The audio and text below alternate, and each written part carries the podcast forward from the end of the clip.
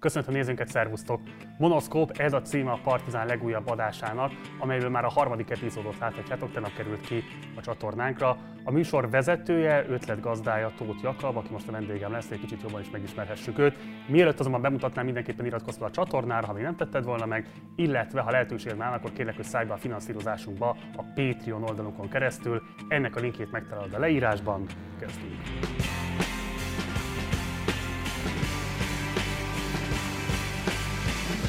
És akkor szervusz Jakab, köszöntelek a stúdióban. Szia Marci!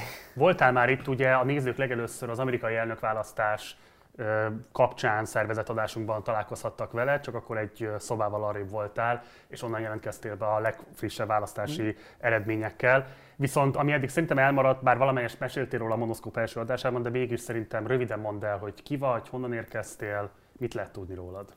Hát semmi különösebben extra, Miskolcon születtem, oda jártam gimnáziumba, drámatagozatra, ami akkor ilyen nagyon nagy dolognak tűnt, és akkor ott színész akartam lenni, aztán kitaláltam, hogy rendező szeretnék lenni, akkor abból lett a SFE-re való felvételizgetés és az eltén való tanulás, filmelmélet és esztétika szakon. És az SFE milyen szakra jártál? Az SFE televíziós műsorkészítőre. Hát az úgy nézett ki, hogy háromszor felvételiztem csak rendezőre, aztán utolsó körben mondtam azt, hogy jó, akkor beadom mindenre, amire van egy pici affinitásom is, és akkor döntse el a dobókocka, és el is döntötte a dobókocka. Mert maga az intézmény volt ennyire fontos, vagy ennyire vonzó? Persze, hát ez főleg Miskolcról az a, a mennyek kapuja. Szóval, hogy a, a Szent Király utca nekem, mert hogy a filmes kar az ott van, volt, az, az a mennyek kapuja volt, szóval az egy ilyen nagyon-nagyon-nagyon fetisizált, érdekes csoda, csoda világ, amiben mindenképpen be akar kerülni az ember. Te hanyad éves korodban kaptad nyakadba ezt az úgynevezett modellváltást, aminek a keretében gyakorlatilag szétrobbantották az SZF-t alólad is? Én másodéves voltam. Ebből a világból sokat nem ismertem meg, mert jártam oda fél évet, aztán ugye bejött a Covid, aztán meg elfoglaltuk, és akkor meg megint csak valami más csináltunk, mint ami a hivatalos tanrend. Szóval igen, másodéves koromban volt ez. Most már ugye több, csak egy kicsit beszélünk az SZF-ről, mm. többekről lehet tudni azt, hogy külföldi egyetemek veszik át őket, vagy valamilyen más módon fogják majd befejezni a tanulmányaikat. Mit lehet tudni, te most maradsz az SZF-én, vagy milyen módon lesz neked majd diplomád, édesfiam? Nem, mi nem maradunk az SZF-én, nem, hát nekem nem, nem kellett ez a papír, már hogy amit ott az új vezetés ad. És az osztályom is így volt fel, az egész osztályunk ki lett mentve a Free SZF által, ebből az Exit Plan nevű tervben, és minket is átvett egy másik egyetem, és mi ott fogunk diplomát szerezni. Megnevezhető az az egyetem? Ö, megnevezhető az a különbség, hogy minket nem a szolidaritás jegyében, hanem egy szimpla átjelentkezéssel vettek át a Metura, uh-huh. ami egy olyan átjelentkezés, amit bármelyik, bármelyik egyetemista megtehet, hogyha egy hasonló szakra szeretne átjelentkezni, és be tudja számítani a krediteit. Szóval, hogy ez egy ilyen viszonylag egyszerűbb, kevésbé teátrális menekülés volt. Mi a tévés ősélmény? Kérdezem úgy, hogy ugye rendező akartál lenni, vagy színész uh-huh. még korábban, aztán rendező, most pedig televíziós műsorkészítőként tanulsz, és hát a Partizánban is televíziós műsorkészítőként, vagy hát műsorkészítőként debütáltál. Tehát mi a közöd a televíziózáshoz, vagy mi a közöd a, a mozgóképhez ilyen szempontból? Ez összefügg ez a kettő. A televíziózáshoz, hogy jobban belegondolok, nagyjából semmi. Szóval, hogy így sose disztingváltam így a fejembe, hogy akkor most így TV, videó, YouTube, társai, hanem így ez a mozgókép, meg ez a képpel való mesélés dolog, bármennyire is ködös és patetikus ez, valahogy mindig ez vonzott, mert szavaknak nem biztos, hogy én vagyok a legjobb mimelője, de, de valahogy így a képeken keresztül is sokkal szimpatikusabb nekem a mesélés. Viszont rendezőnek, filmrendezőnek meg túl didaktikus vagyok, szóval valahogy ebből jött a tévé szerintem. Ugye a Partizánban te legelőször, tehát tökéletes a te pályaived a Partizánon belül, mert ugye stúdió asszisztens voltál, később bejátszó kereső mm. lettél, szerkesztőként dolgoztál, és most már van egy saját műsorod. Mit kell tudni a monoszkópról? Ugye, aki esetleg még nem látta volna, az mindenképpen nézzen meg legalább egy adást. Itt alapvetően egy televíziós személyiséget, illetve egy youtubert ültettek össze, illetve pontosabban mutatjátok meg egymásnak a munkáikat, és próbáljátok őket valamifajta reflexiókra rábírni. Honnan jött az ötlet, és miért pont ezzel a műsorral éreztem hogy debütálni szeretnél a Partizánon?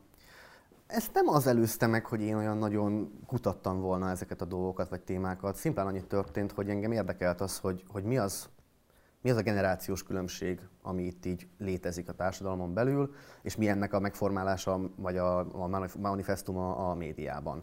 Mert hogy azt néztem, hogy oké, okay, akkor itt vannak ilyen tévés nézettségi adatok, amik mondjuk úgy néznek ki konkrétan, hogy főműsoridőben a két legnézettebb kereskedelmi csatornának a 18-49-es korosztályban már, hogyha 200 ezer nézőjük van, akkor nagyon boldogok.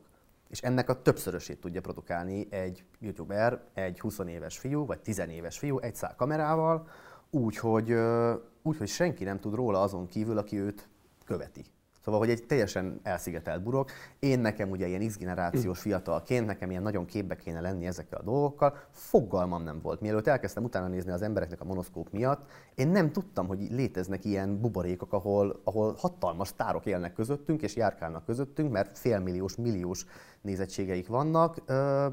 De ezt egyáltalán azért nem tudtam róla, mert egy teljesen másik buborékon belül léteznek és, és ez kezdett el érdekelni, hogy, hogy hogy vannak ezek. És egyébként ez kölcsönös, szóval, hogy a, a fiatalok, akik YouTube-on saját műsorokat csinálnak, és hatalmas elérésük van, ők se feltétlenül ismerik azokat a tévés embereket, akik ezt az egészet elkezdték mondjuk Magyarországon csinálni, és ezt a kettőt próbáltam valahogy összekötni, hogy vajon mi történik, hogyha ők, ők találkoznak. Mert a szar nézni, hogy, hogy elkülönülnek egymástól emberek, akik igazából ugyanazt csinálják, hasonló nyelven kommunikálnak, de mégse ismerik egymást. És mi a megfejtésed, hogy miért van ez az elkülönülés? Ez már konkrétan a két médium közötti demarkációs vonalat mutatja meg a fizikai valóságban, hogy hogyan különülnek el az elvileg ugyanúgy mozgókép készítéssel foglalkozó generációk, vagy van valami más oka is, ami kicsit rejtettebb? Mi a megfejtésed? Egyelőre én azt látom, hogy ezek formai különbségek. Szóval, hogy tartalmi, tartalmi kritika igazából a tévével kapcsolatban mondjuk nincsen, mert ugyanaz a trash tartalom megjelenik a YouTube-on is, mint ami a tévékben gyakran, inkább, inkább a nyelv teljesen más, ami, amivel kommunikál egy, egy internetes uh, tartalomgyártó, mint amivel egy tévés tartalomgyártó kommunikál. Ami meg szerintem ott uh, tetten érhető, hogy, uh, hogy nincsenek igényei. Szóval, hogy aki elkezd valamit csinálni a YouTube-on, az saját magából dolgozik. Nem akar ő mindenkihez szólni. Nem lesz legajazva a kommunikációja a lehető legegyszerűbbre, hanem, hanem hogyha ő egy szubkultúrát kinéz magának, akkor a szubkultúrának a nyelvén fog beszélni, és emiatt sokkal alanyibb, sokkal őszintébb, és emiatt sokkal hitelesebb tud lenni nagyon sok ember szemében, mint a mainstream média képviselői.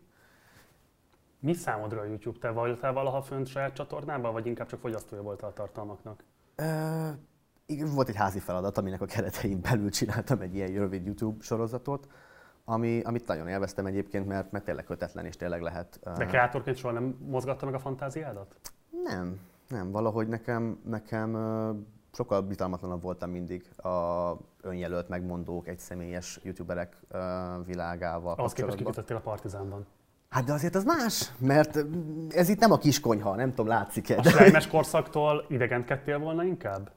Ö, nem, a slejmes korszakban tetszett meg a dolog. Hát pedig ez aztán végképp a megmondásnak a magas iskolája volt. Hát a megmondásnak a magas iskolája, de azért nagy különbség van a között, amikor ézé, sziasztok, hello, na akkor az van, hogy a múlt héten láttam valamit, és akkor megmondom, az is lejnbe, az nekem azt tetszett, hogy ott láthatóan egy felépített ívű, hogy mondjam, kicsit, kicsit old school dramaturgiával működő dolog volt, nem pedig az, ami forma nélkül, csak úgy oda van rakva eléd. A forma valahogy nekem hitelesít. Szerintem ez lehet a dolog mögött. Aztán ezzel meg mások nem biztos, hogy így vannak, sőt, éppen ellenkezőleg más meg a, a forma, a megformáltság az az, ami ledob, és amiatt tűnik hiteltelennek valami. Insta, TikTok, Snapchat, bármi ilyesmi?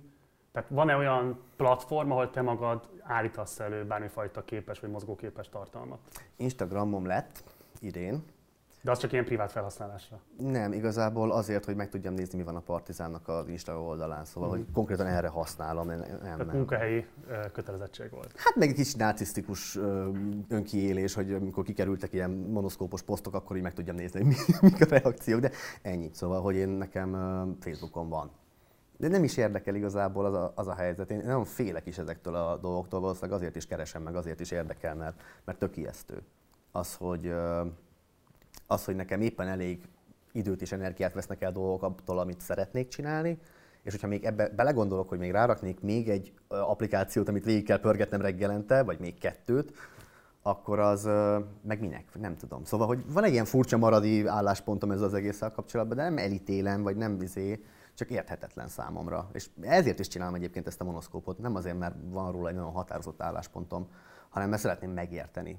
És szerintem nem vagyok egyedül egyébként azzal, hogy, hogy teljes értetlenséggel állnak emberek az ilyen különböző social media platformok felé, hogy minek ez, miért jó ez, most ez szórakozás, vagy ez most megint egy formája annak, hogy kommunikáljunk az emberekkel, vagy népműveljünk, vagy amiről pont az előző adás szólt, vagy, vagy, vagy miről, miről, miről szól ez az egész. És ezt én is meg akarom fejteni, mert fogalmam sincs. Beszéljünk mindjárt magáról az adásról, csak egy picit szeretném, hogyha a YouTube-ra reflektálnál. Uh-huh. Én most pont a, a, a hosszú hétvége kapcsán mélyedtem el újra megint abban, hogy Amerikában jelenleg konkrétan mi a funkciója, a társadalmi funkció a YouTube-nak. És azért elég szélsőségesen azt lehet látni, hogy vannak ugye ezek a különböző beauty, gaming uh-huh. és egyéb életmód tartalmak, amiknek különösebb politikai orientáltsága látszólag nincs. És hogy ez így csodásan fedi el azt, hogy egyébként Amerikában a YouTube az így a legszélsőségesebb fehér felsőbbrendűség, rasszis, rasszizmus és más típusú kirekesztések, homofóbia, stb. ilyen elsődleges és meghatározó platformja, és így nagyon sok mozgalom küzd azzal, hogy megpróbálja valamilyen módon regularizálni a YouTube-ot, rávenni arra, hogy, hogy ne engedje az ilyen gyűlölettartalmakat burjánzani, de egész egyszerűen lehet látni, hogy olyan komoly tőkeérdek van abban, hogy ezekkel a tartalmakkal pörgessék a nézettséget, a feliratkozó számot és így tovább, hogy semmit nem hajlandó a YouTube tenni annak érdekében, hogy a, a nem kifejezetten életet fenyegető tartalmakat, de abszolút felbújtásra alkalmas, ezt láttuk ugye a különböző megmozdulások kapcsán, amelyek mondjuk ilyen tartalmak előállítói által inspirálódtak. Szóval, hogy nem hajlandó bármilyen módon fölépni és felelősséget vállalni ezekért a kreátorokért. Most Magyarországon nem ennyire szélsőséges a helyzet, szerencsére még, de azért azt lehet látni, hogy alapvetően itt is az életmód, beauty és egyéb vonalak elképesztő mértékben dominálnak. Szerintem ennek is van politikai üzenete, tehát szerintem annak van politikai üzenete egy ilyen társadalomban, hogyha fiatal fiúk egyébként nem tudom, luxuscikkeket próbálnak ki, és luxus autókat veretnek, és akkor mm. utána pedig egy ilyen vágyakat keltenek a nézőikben. De most ez egy másik kérdés. Kifejezetten közéleti politikai tartalmak elvétve, ha egyáltalán. Van egy-két meghatározó youtuber, akinek mondjuk a szavára adnak, de nem lehetne azt mondani, hogy ez egy domináns irányzat lenne a YouTube-on. Úgyhogy ezért is kérdezem, hogy te, mint fiatal, az én számból akkor is milyen hangzik, de hát így van, fiatalabb vagy nálam, bassza meg. Szóval, hogy egy fiatal tartom előállító számára mit jelent belépni erre a platformra ilyen körülmények között, ilyen előtörténettel, ami ennek a platformnak a sajátja, és ilyen jelennel, ami ennek a platformnak a sajátja? Szerintem éppen ez benne a kaland hogy, hogy azért a YouTube, mint platform, még csak nem is a Partizánra úgy általában van kitalálva, meg az ilyen jellegű hm. tartalmakra. Sokkal, sokkal uh, egyszerűbb az ő piaci logikája, ha úgy tetszik. És uh, nem tudom, hogy felülről vagy alulról alakult így, hogy például a beauty, meg a gaming, meg a társai nagyon népszerűek lettek, meg igazából tulajdonképpen talán ez az, ami a zene mellett a legnagyobb uh, piaci tőkét megmozgatja a YouTube-on itt azért alkotói oldal is benne van, hogy, hogy itt az emberek pénzt is szeretnének ezzel keresni. És hogyha még ez nem is olyan erős az alkotói oldalról, hogy én pénzt szeretnék keresni azzal, amit csinálok, akkor ugye jönnek a különböző partnercégek, amiknek egyébként állítólag már a hatásuk egyre csökken. De ugye a partnercégek azok azért vannak itt, hogy a különböző kreatoroknak vagy tartalomelőállítóknak azoknak szponzorációkat biztosítsanak. És hát minél sematikusabb valaki, minél egyszerűbb, minél kevésbé megosztó, annál jobban lehet ugye vele eladni a dolgokat.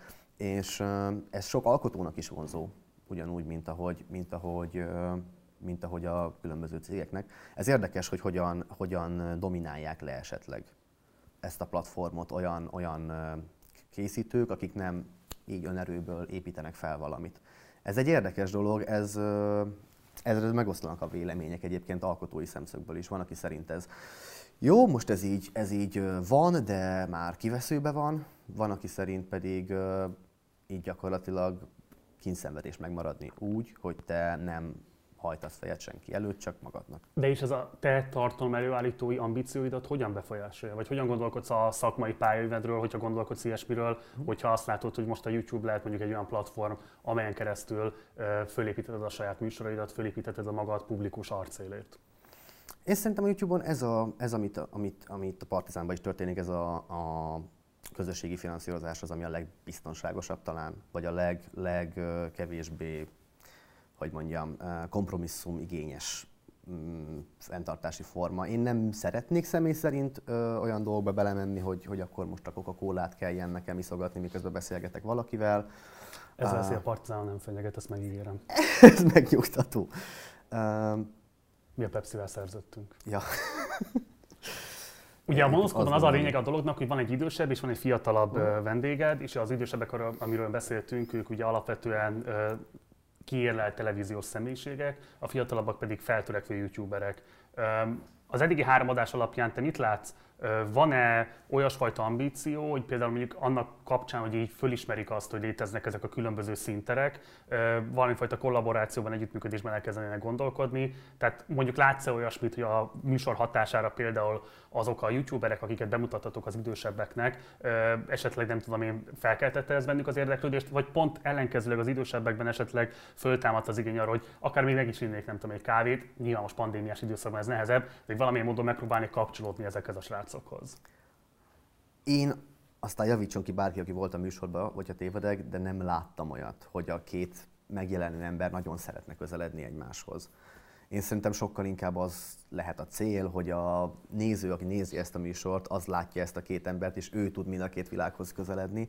Mert maguk a személyek szerintem annyira külön világban dolgoznak és működnek, hogy, hogy én azt gondoltam, hogy ez egy hasonló történet. Ez média-média. De igazából olyan, mintha egy vadgazdálkodót egy sóbányásznak mutatnál be, és megkérdeznéd, hogy, hogy hú, milyen közös eszközeitek vannak, és akkor így mondják, hogy hát semmi. És érdekes, kamera, kamera, média, média, kommunikáció, kommunikáció, de hogy így köszönik szépen, jól el vannak a saját, saját, saját szférájukban. És a youtubernek sem előrelépési lehetőség a tévé.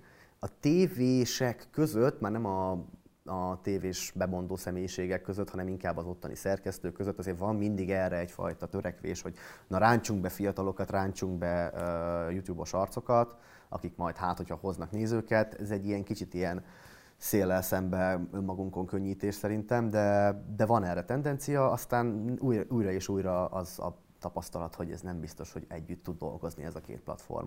Viszont ez annál inkább változtatja mind a kettőt, azt veszem észre. Szóval, hogy ahogy a tévé például átkezd váltani abba, hogy oké, okay, akkor én annak fogok szólni, aki még hajlandó ebbe a rögzített műsorstruktúrába beleállni és nézni, a, a tévét, akkor én hozzá fogok szólni, kizárólag szórakoztató funkció az, ami meg fog jelenni rajtam.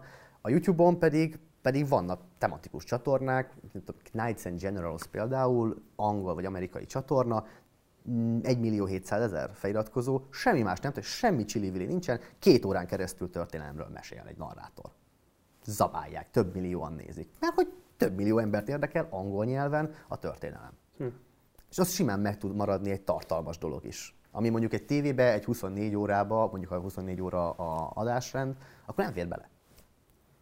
Minden adás elején van egy monológod, ami szerintem egyrésztről iszonyú szórakoztató, másrészt nagyon jól szerkesztett. Ezt ki csinálja, vagy hogyan csináljátok ezeket? Abszolút te írod, te válogatod össze a bejátszókat is. Hogyan épül fel egy ilyen monológnak az elkészítése? Hát a monológ is, és az egész adás is leginkább a Laki Gergely ős partizános, a szennyhullám alkotója. Ő és az én munkám tulajdonképpen, a monológ és maga a formátum is. Úgyhogy ez igazából így épül fel, de még annyira az elején vagyunk, meg annyira pilot jellegű ez a páradás, hogy még folyamatosan alakul a munkamódszer is, folyamatosan alakul az is, hogy hogyan készül el bármi, meg hogy hova kerülnek a hangsúlyok a, az időben, hogy mi mennyi ideig tart, hogy most egy monológnak mennyi időt hagyjunk. Nem tudom egy interjúnak, egy, egy szembesítésnek mennyi időt hagyjunk, ezek még így kiforrogatnak, hogy, hogy talán hogy a legerősebb, vagy hogy a legjobb.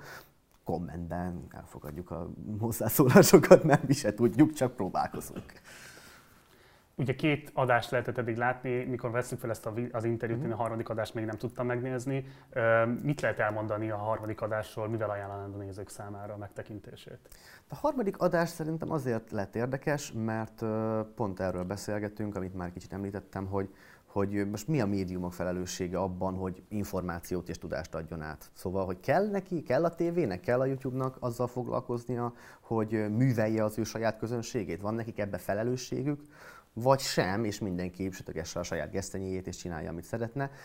Nem tudom, hogy van-e benne megfejtés, szerintem inkább ilyen vita, vitaindító kicsit inkább maga az adás, de mondjuk ez nekem célom is, hogy nem, nem, nem biztos, hogy én tudom a tutit, nem biztos, hogy Máté Krisztina tudja a tutit, még csak az sem biztos, hogy Dóci Attila tudja a tutit. Ugye a, a két, két vendég a két az vendég, igen. Nem tudom, hogy ki tudja a tutit, de ebből szerintem valami jó vita indító kijöhet. Máté Krisztina volt az osztályfőnököd is, itt talán el szabad árulni, és ezzel nem uh, árulok el titkokat. Um, volt ebből bármifajta konfliktus, vagy hogyan reagálti arra a kérdésfelvetésre, amivel te megtaláltad ebben a műsorban, ezt a fajta felelősséget tematizálandó, amit műsorkészítőként esetlegesen neki viselnie kellene? Hát meglepte, meglepte a, a, a kérdés. Uh, de én szerintem az ő attitűdje egyébként tanárként is, meg, meg ebben az interjúban is, az az volt, hogy ő, hogy ő segítsen, meg hogy uh-huh. van egy felelőssége a diákjai felé, és, és ezt soha nem is felejti el szerintem. Ő azért mindig mondja, hogy ő kicsit ilyen anyukája a diákoknak, és, és ez, ez igaz is. Szóval, hogy ő egy felelősséggel gondolt erre az egészre, hogy oké, okay, akkor hogy tud segíteni abban, hogy én akkor, ha ezt akarom csinálni, akkor csináljuk. Nem volt ebben egyfajta kritika a részedről, amit esetleg az ő oktatói pedagógiai tevékenységével szemben próbáltál így a műsoron keresztül tematizálni? Freudi magasságok, hogyha már ilyen anyuka és... Vagy mélységek, hogyha a tudat alatt itt nézzük, igen.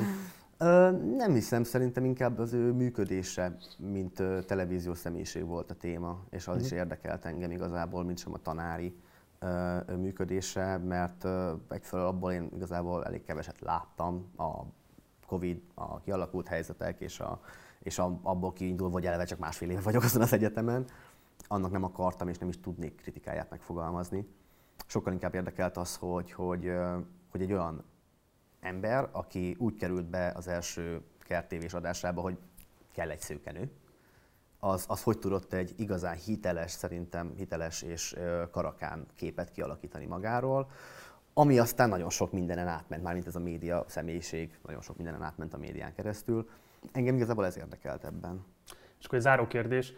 Ez abszolút személyes. Számomra a második adás volt talán még érdekesebb, mint az első, és az is elsősorban valószínűleg a Hajós András személye miatt, aki lefegyverző szintességgel reflektált arra ebben az adásban, annak is a legvégén, hogy az ő kereskedelmi tévés tevékenysége milyen kritikával illethető, hogy hogyan nem volt képes azokat a kereteket, amiket a kereskedelmi tévé támasztott a saját szájéze szerint alakítani, hogy gyakorlatilag fel kellett ismerni azt, hogy itt egy olyan gépezettel van dolga, amiben neki alkotó részként van maximum szerepe, de hogy szuverén alkotóként, aki mondjuk megszabhatja azt, hogy milyen vendégek jönnek, hogyan viselkedünk velük, ugye konkrétan ez a Benne leszek a tévében mhm. című produkcióról van szó, tehát aki, aki miközben ugye el van várva, hogy felelősséget vállal, hiszen az arcát adja a műsorhoz, de közben nincsen megadva a lehetőség ahhoz, hogy akkor rendben van, akkor mondd is meg, hogy hogyan néz ki az a műsor, ami szerinted jó, megfelelő, számodra is egyébként az, integrá- az integritásodat nem sértő, és hogy ez, ez erről szerintem ő a nyilvánosságban ilyen nyíltsággal még talán nem beszélt. Számodra mi volt a leg, ilyen értelemben véve leg izgalmasabb pontja, akármelyik résznek is, ami eddig adásba került? Hát, hát ez érdekes, mert én is a második adást, a mostani második adást, a Hajós András Fekete Ádám uh, interjút mondanám. Csak mondjuk pont az ellenkező oldaláról nekem, nekem hugom mozgássérült, és nekem nagyon fontos volt az, hogy, hogy ezt valahogy, valahogy ezzel a témával foglalkozzak, úgy, ahogy tudok és vannak ugye dokumentumfilmes megoldások arra, hogy akkor ilyen érzékenyítős, nem tudom, nyomor, pornóba hajló uh, társadalmi érzékenyítések, ettől engem mindig uh, a hideg kirázott. Viszont itt volt Fekete Ádám, és itt volt Hajós András, akik ráadásul két elég különböző fizimiskájú karakter, mégis ugyanúgy konfliktusban vannak a testükkel valamilyen formában. Nekem ez volt az, ami, ami igazán érdekes volt abban az adásban, illetve az egy csoda, hogy a Fekete Ádám ilyen, ilyen jól összeszedetten és korrekten tud beszélni erről az egész témáról, úgyhogy nyakig benne van. Ergo elég hiteles személyiség ebben a kérdésben. Az pedig, hogy a hajós konkrétan kimondott-e már ilyen kritikákat, azt én nem tudom, nem hallottam én se egyébként másütt, hogy ezt így, így ennyire szóvá tette volna. De ugyanakkor meg az ő története meg egy sikertörténet, és érdekes, hogy a YouTube-on lett sikertörténet. Szóval, hogy igen, pontosan egy ilyen gépezet volt az, ami, ami őt nem hagyta működni sokáig, aztán, aztán a saját, saját lábára állt, úgy, úgy mondjam. Ez nagyon hülyé hangzik, egy 25 évesen megmondom, hogy hát igen, azért nagyon boldog vagyok, hogy a hajós András végre a saját lábára tudott állni, de, de akkor is megcsinált valamit így a semmiből. De ezeket szerintem nem kell magyarázni, hogy milyen az, amikor a YouTube-on felépítesz saját magadtól valamit. Csak az ő élete az, az nagyon jól példázza azt, hogy ez miért nem ilyen egyszerű egy kereskedelmi tévében például. Elárulható, hogy kik lesznek a következő vendégek? Nem. Jó, hát akkor érdemes követni a Facebookon a híradásokat, és akkor majd Amint kitalálom, én közé teszem. Jó. Jakab, nagyon köszönjük, hogy itt voltál, sok sikert kívánok a Monoszkóphoz továbbiakban is. Örülök, hogy itt vagy a csapatban. Köszönöm szépen. Ez volt a beszélgetésem Tóth Jakabbal, a Monoszkóp című új műsorunknak a műsorvezető szerkesztőjével. Ha még nem iratkoztál volna fel a csatornára, mindenképpen tedd meg, illetve a lehetőséged akkor kérlek, hogy szállj be a finanszírozásunkba a Patreon oldalunkon keresztül, illetve, hogy nem szeretnél patronálunká válni, de szeretnél hozzájárulni a működésünkhöz, akkor van egy bankszámla számunk, illetve egy PayPal elérhetőségünk is. Ezeken keresztül is köszönettel vesszük minden forintot, amit eljuttattok, eljuttatsz hozzánk. Van még egy like, illetve egy dislike gomb is itt a videó alatt, ezzel is kifejezheted a véleményedet. Ha pedig kérdésed vagy észrevételed lenne az elhangzottakkal kapcsolatban, akkor várunk a komment szekcióban. Van egy Facebook oldalunk, tehát egy Facebook csoportunk, és utóbbinak Partizán társalgó a címe. Ide is várunk, és akkor tudunk vitatkozni az éppen aktuális témákról.